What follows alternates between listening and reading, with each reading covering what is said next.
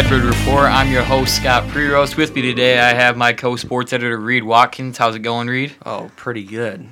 Uh, pretty pretty rough weekend in ISU sports to say the least this past week. A couple just really devastating losses for a couple of these teams. Uh, we'll start with uh, football. They're sitting at five and three going into this game. You win two out of your next three. You finish seven and four. Your four losses come against Division One FBS Wisconsin and two of the top four teams in FCS, and then you have your Southern Illinois loss, which is really not a great loss because I think they might have fallen out of the rankings here recently. Mm-hmm. Um, in that case, you're looking good, but then you go in you're at Hancock Stadium, you're up 17-13 at halftime, and you are shutting down Youngstown State the entire second half. Granted, you're not having a whole lot of success offensively, bad conditions, backup quarterback. But then you let Youngstown State go 80 yards in just over a minute with no timeouts to win the game. Just a devastating loss. Yeah, I'll admit it. I turned off my TV when they had the ball left with about a minute and 20 seconds, and uh, the Youngstown State had no timeouts. I just, I feel like rightfully it was fair to assume the game was over. I agreed. And they just could not find a way to uh, run out the clock, and then they let the other team march down their own home field. So, I mean, just a really upsetting loss for ISU football. Um, obviously, the message has to be for the team the season's not over. Yeah. And you want to go in with the mentality that you're going to shock the number one team in the country. But after that loss last week, it was just devastating. And I don't know how you move forward. Um, it would have been interesting to be at practice this week and see how they try to move forward from that. Yeah, I agree 100%. But it was some interesting conditions here for the Redbirds. So, um, Zach Annexstad last week, from what we understood, uh, against North Dakota State, took a hit near the sideline and he fell and hit his shoulder. And it was hurt, but it wasn't anything serious. They were pretty sure. So he practiced all week, but backup quarterback Tommy Rittenhouse was also getting snaps. And I guess the morning of the football game, Rittenhouse was named starter. Um, Rittenhouse comes in, first play from scrimmage, 42 yards to the house on a quarterback keeper. It looked great for Illinois State. Um, he would finish the day 7 of 14 passing, 130, 103 yards. Didn't turn the ball over. He carried it 10 times for 81 yards and two touchdowns. So, I mean, you look at that alone. Yeah, the passing numbers you'd want to be a little better, but that's not a bad game considering the conditions and what he had to play in. However, you talked about that last drive. Uh, Brock Spack said that he had made the decision to not get the ball either half because he wanted to choose to play with the wind behind his back when it mattered the most. First quarter, he wanted the wind behind his back. Fourth quarter, he wanted the wind behind his back. Fourth quarter, wind is against Youngstown State, and yet they're still able to march 80 yards through the air, mind you. It wasn't on the ground, it was through the air. And you had some penalties. The ISU's last drive, you had a holding penalty that stopped the clock when Youngstown State didn't have any timeouts left, so that saved them about 25 seconds and then you had a defensive holding, which gave them another 10 yards when they were marching. So it's really tough. I mean, I wonder if it would have been different with Zach Annexstad, but I can't say it would have been much because Rittenhouse was running the ball a whole lot. He didn't turn the ball over, and I don't know that anybody would have had a whole lot of success throwing it. I mean, even Mitch Davidson for Youngstown State only completed 10 passes, so it's just really tough. Yeah, definitely hard to evaluate uh, Rittenhouse's performance after that game, considering the wind that was just absolutely crazy. And in my opinion, I know we talked about it before the game. I don't really think they minded who was starting at quarterback, considering yes. how much they planned on running the ball. And maybe it would have been different if there were perfect conditions, bright sunny day, early fall, and they're going to throw the ball 30 times or something like that. I think maybe you go with Annexstad there, but maybe out of abundance of caution, knowing they were going to run the ball the whole game, they chose not to. Um, but yeah, just a disappointing loss. Um, I like how Rittenhouse played. I mean, those early explosive plays you have to like, but um, I don't really think this one falls on his shoulders. No, it's there's a lot of things that went wrong. I mean, the defense had played great all day, but then regardless, it's rare that you allow a team to go 80 yards in that small time with no timeout. I do want to point out though, we talked about him last week a little bit, but Daniel Sobkowicz, out of Rittenhouse's seven completions, six of them went to him for 96 yards. He's clearly emerging as the number one receiver on this team. As a, I believe he's a redshirt freshman. So, I mean, that's just he's really starting to make a name for himself, and it's going to be really nice to see the progress that he makes the rest of this season and in the next year because Annexstad will be back next year. So that could be a duo that would be really helpful for this offense.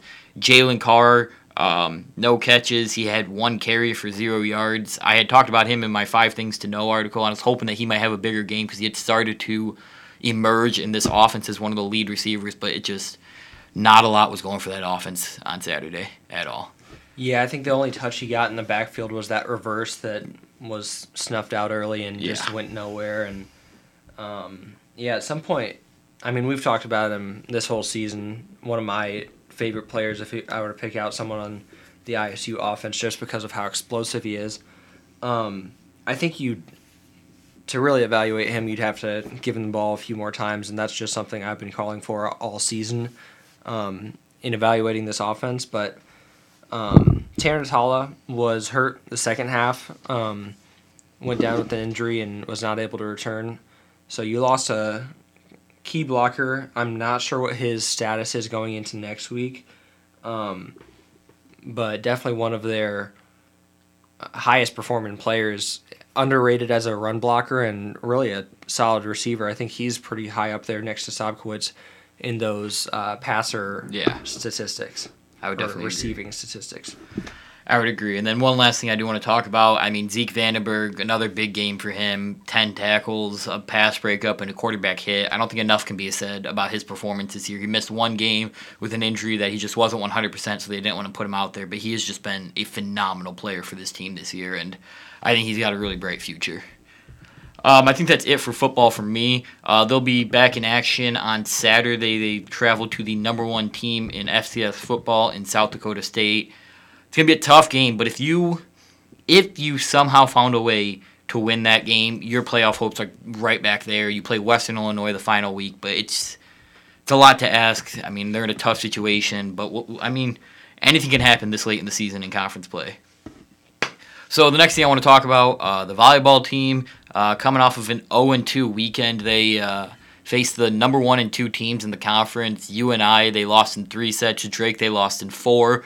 Good news, they ended Drake's 22 set win streak. They were uh, it was the third set they ended up winning, I believe, correct, and then they ended up uh, losing the fourth one. But they ended Drake's win streak. But just a tough weekend. It's just the team lacked energy. It seemed like at times. I don't know about you when you went to that game Saturday. It just looked like a different team.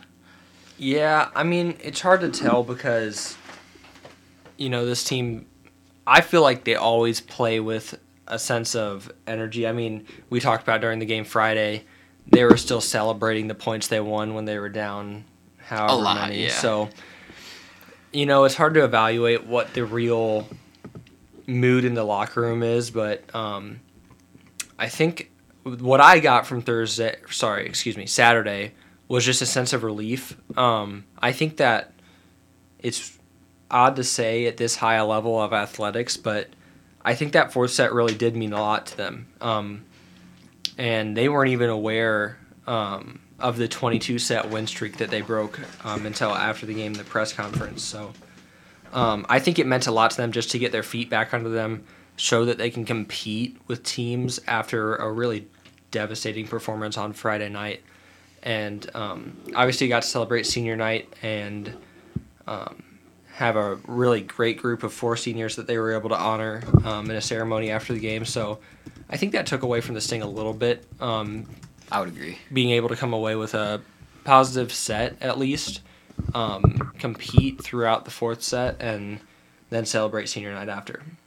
Yeah, I would agree 100%. So currently, Illinois State Illinois State sits at 10th in the conference.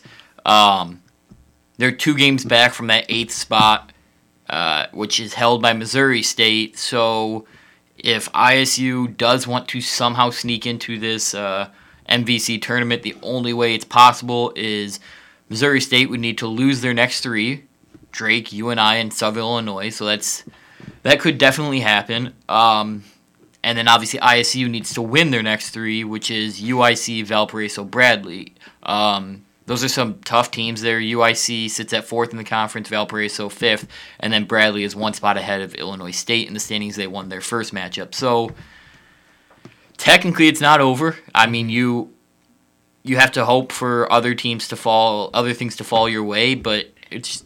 I mean, I think they know that they still have a chance, and like you said, I mean, they are still celebrating a lot of the points um, when it matters the most, and they are fighting. It just and Matters knows what's going on. I mean, it's, it's a young team. Take some patience. You got to work with it. But yeah, I don't I don't really know what else to say. Yeah, I had um, an ISU volleyball fan ask me this week if they thought anyone was upset with Coach Matters throughout this tough first season, and I think it's a fair question.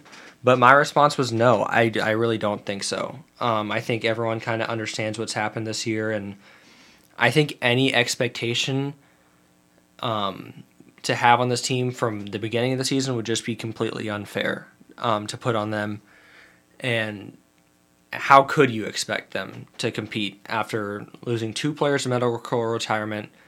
Your best um, hitter this season retired. Sarah Kushner, your all-time leading kill leader, um, active in the program, has not been able to swing it uh, in the front row since what three weeks now, four yeah. weeks now. So, I mean, I don't think you can blame Coach Matters. I don't think you can really blame anyone.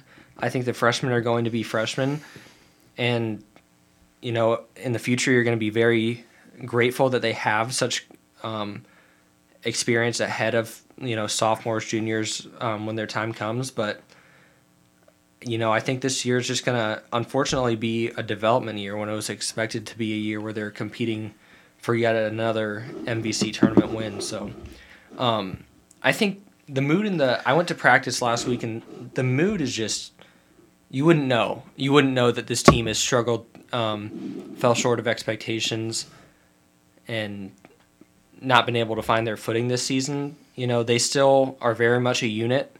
The seniors are playing for the freshmen and playing as leaders and trying to um, set the program up for if they were to not make the tournament, just set the program up for next season.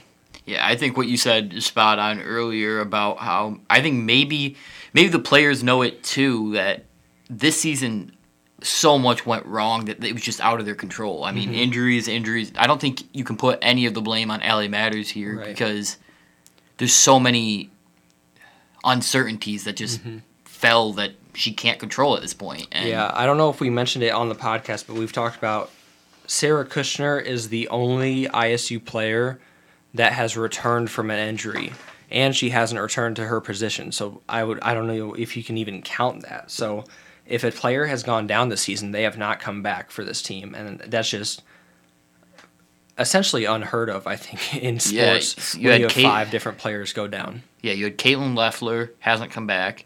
You have Sarah Jacobson with the ACL, right? Mm-hmm. Uh, Kushner hasn't moved back to the front row yet. She's still working back row, uh, but not front. And then you lose Prunzinski and Lund. So it's five players who you had at the start of the year in your starting lineup who are no longer able to do what they were doing in the start. And I mean, it's hard to find success when all that hits you like so quick too, because it didn't really happen over a long stretch. I mean, mm-hmm. London and then it was like four or five matches later, Prunzinski, and then Kushner went down, Leffler went down. It's just Sarah Jacobson and Sarah Kushner are entered in the same match, a set apart against, I believe, Indiana State. I believe you're right about that one. Yeah, Indiana State. So I mean, it's just it's really tough to control those things and be able to recover when all of it hits you like that. It's just so many unexpected, especially when you have a team as long as young as this. Mm-hmm. Um, like I said, they'll be back in action this weekend. They go to UIC Friday before traveling to Valparaiso Saturday, and then they will close out the season Wednesday at home against Bradley. Um, I think that's it for volleyball for me. Mm-hmm. Uh, next, we do want to talk about the men's basketball team. I talked about a lot of disappointing losses this past week. It's it was just really tough. Um, I think a lot of people really expected the Redbirds to come out and make a statement to open the season, and they go out and drop it 71-68 at the hands of Western Illinois. Um, Alec Rosner on Western Illinois, 25 points, 9 to 20 shooting. He had a heck of a game. Trenton Massner for them had a triple double of 12 points, 10 rebounds, 11 assists. Um, but then you look at the Redbirds and they just let's see here. So total they shot 38% from the field. Uh, it was just under 31% in the second half. They shot 26% from three. That was one of eight in the second half. And they free throws were fine, 21 25, not too bad as a team. But when you shoot like that, I mean, you're just going to struggle. Uh, Western Illinois was clearly focused on Colton Sandage when he came to that game. He only got three shots up. One of them was blocked by former teammate Trent Massner. So, I mean, just they got to find a little bit of a rhythm here, and it's it's really early in the season. I like what Pedon said. It's earlier in the season. He's not even close to giving up on anybody, obviously, because it's one game. But um, I think there's still some work to do here. It's a really new team. Yeah, believe it or not, Pedon's willing to be a little more patient than some of the fan base and some of the, um, I would say, haters around the valley. Um, but I mean, yeah, if you want a summary of that game, a stat that I found writing my article was um, Rosner made four three pointers, and each of them were assisted by Trenton Massner. And I don't know that a single one of them was contested, if I'm going to Yeah, be honest with you. yeah, he just found him wide open time and time again. Six of his le- eleven assists were to Rosner, so yeah, that team just you could tell they'd played together before and they knew how to function in their offense. There were points in the game on Monday where it felt like the old Dan, uh, yeah, Dan Muller teams, and it was just disappointing to see someone just size up their opponent at the top of the key, take some dribbles in the same place, and drive the basket, take a pull up jumper three feet inside the three point line, and you know. I will say they kind of fixed that throughout the game, and it looked better at a lot of different points. Um, but yeah, the streaky shooting. I mean, they missed the first seven three pointers, then go and hit four in a row, finish one of eight in the second half. So you're just not going to win games um, shooting so inconsistently. And I liked a lot of what Pedon was saying about um, shooting off one leg, and that it was happening way too often. Friday, sorry, Monday night, and I couldn't agree more because I think you're lacking the traditional center, but that doesn't mean you have to have guys who don't play like a traditional center. Where they're big and they can Right. actually have a solid footing. I, I Yeah. agree 100%. I think if you go up strong and get fouled, that's much better than shooting a fadeaway, and I think any at least old school basketball fan will tell you that and agree wholeheartedly. So I'd like to see a lot more of that from this team. Um, and then Colton Sandage missing those three shots. Liam McChesney went 0 for 5 as well. I think you just got to trust your shooters. Um, I mean, if you watched McChesney warm up, the guy doesn't miss. And in the game, I think he felt off, and you could see that getting back to live action for the first time in almost a year. Um, And I think Pedon talked about it. I think it's a timing thing, Mm-hmm. just because he is coming off a hip injury. Because if you watch the game, I've said this multiple times now. If you watch the game, the shots were on target, but were long or short. And I think that's the thing where you're timing up your shots and you're just off, and that's why he was inconsistent there. I mean, like I said, I think most of the shots were pretty on target. They would hit the back of the rim, but they were dead on. And I mean, you just got to got to be patient with some of these guys right now. Yeah, I think anyone that has watched this team practice will tell you that those guys are shooters and they have an ability above the average Division One college basketball player to shoot the basketball. And I think you just have to keep coming back to guys like that and not give up on them throughout the course of a game and the season. Yeah, obviously those four assists not great on 21 made shots. You'd like to see that number a little higher, a lot of iso ball like you talked about. But one player obviously you can't go overlooked. Uh, despite some rough goings near the end of the game, uh, Kendall Lewis he did so I believe it was double dri- double dribble, travel, and then the missed three at the end of the game. You never want to turn it over twice in a situation where you have a chance to tie the game, but Ryan Pedon talked about how he thinks Kendall Lewis is going to push this off and he's going to move forward with it because he said he's the type of player who kind of just loses himself in the game. Uh, 22 points, 14 rebounds, two steals, and a block in that game. So a heck of a performance from him. He's really starting to take on that role of a leader because he needs to be. I mean, last year he was one of the main guys on the team in terms of minutes, production, and all that, and now he's one of those few returning guys along with McChesney who, who they're really going to need to step up this year. Yeah, and I think we talked about this at the game. It's just kind of the matter in which they turn the ball over. Yes. I mean, you're not getting shots, and they're not. I don't think either of those were forced turnovers. I would say that it's just like a, essentially a mental error. Maybe not totally accurate, but I mean, double dribbling. I mean, you could see him corral the ball with a dribble, and then you take another dribble, and I mean, obviously, it's going to get called, especially at that crucial point in the game. It's so. Um, I think the key- the key is to not have that weigh on him, and I think Kendall Lewis is going to emerge as the unquestioned leader of this team. I think that's my hot take right now in this season. Maybe it's not even a hot take, but I think he is going to be the guy, and he's going to be a guy that you will be able to trust in late game scenarios later in the season. Um, just kind of a tough start to get off with for this year. Yeah, and you talked about how Pedon had talked about the balance and everything, and I think the double dribble maybe something had balance, but the travel definitely balance was a thing. He drove right into him and then just picked up his dribble, and you could just tell as soon as he picked up the dribble, he had no footing, and there was no chance for him to make anything happen there. But yeah, I would agree on 100%. He's got to be the leader on this team, but like you said, I think I think these other guys need to lift some of that weight off. Um, it's really early in the season, though. Like we said, one game. I know a lot of people are overreacting about this, but it's one game, brand new team. You got to give them some time. Yeah, it's a disappointing loss, but there's a whole season ahead of you where they can bounce back. Starting with Thursday, they travel to Eastern Illinois. Reed and I will both be at that game to cover, uh, so follow along for live updates there. But that that definitely seems like a game where you need to be able to make a statement there, and then you travel to Northwestern State. So these two road games here are going to be big for the team. Uh, I think that's it for basketball for me. Anything else from you? That's all I got.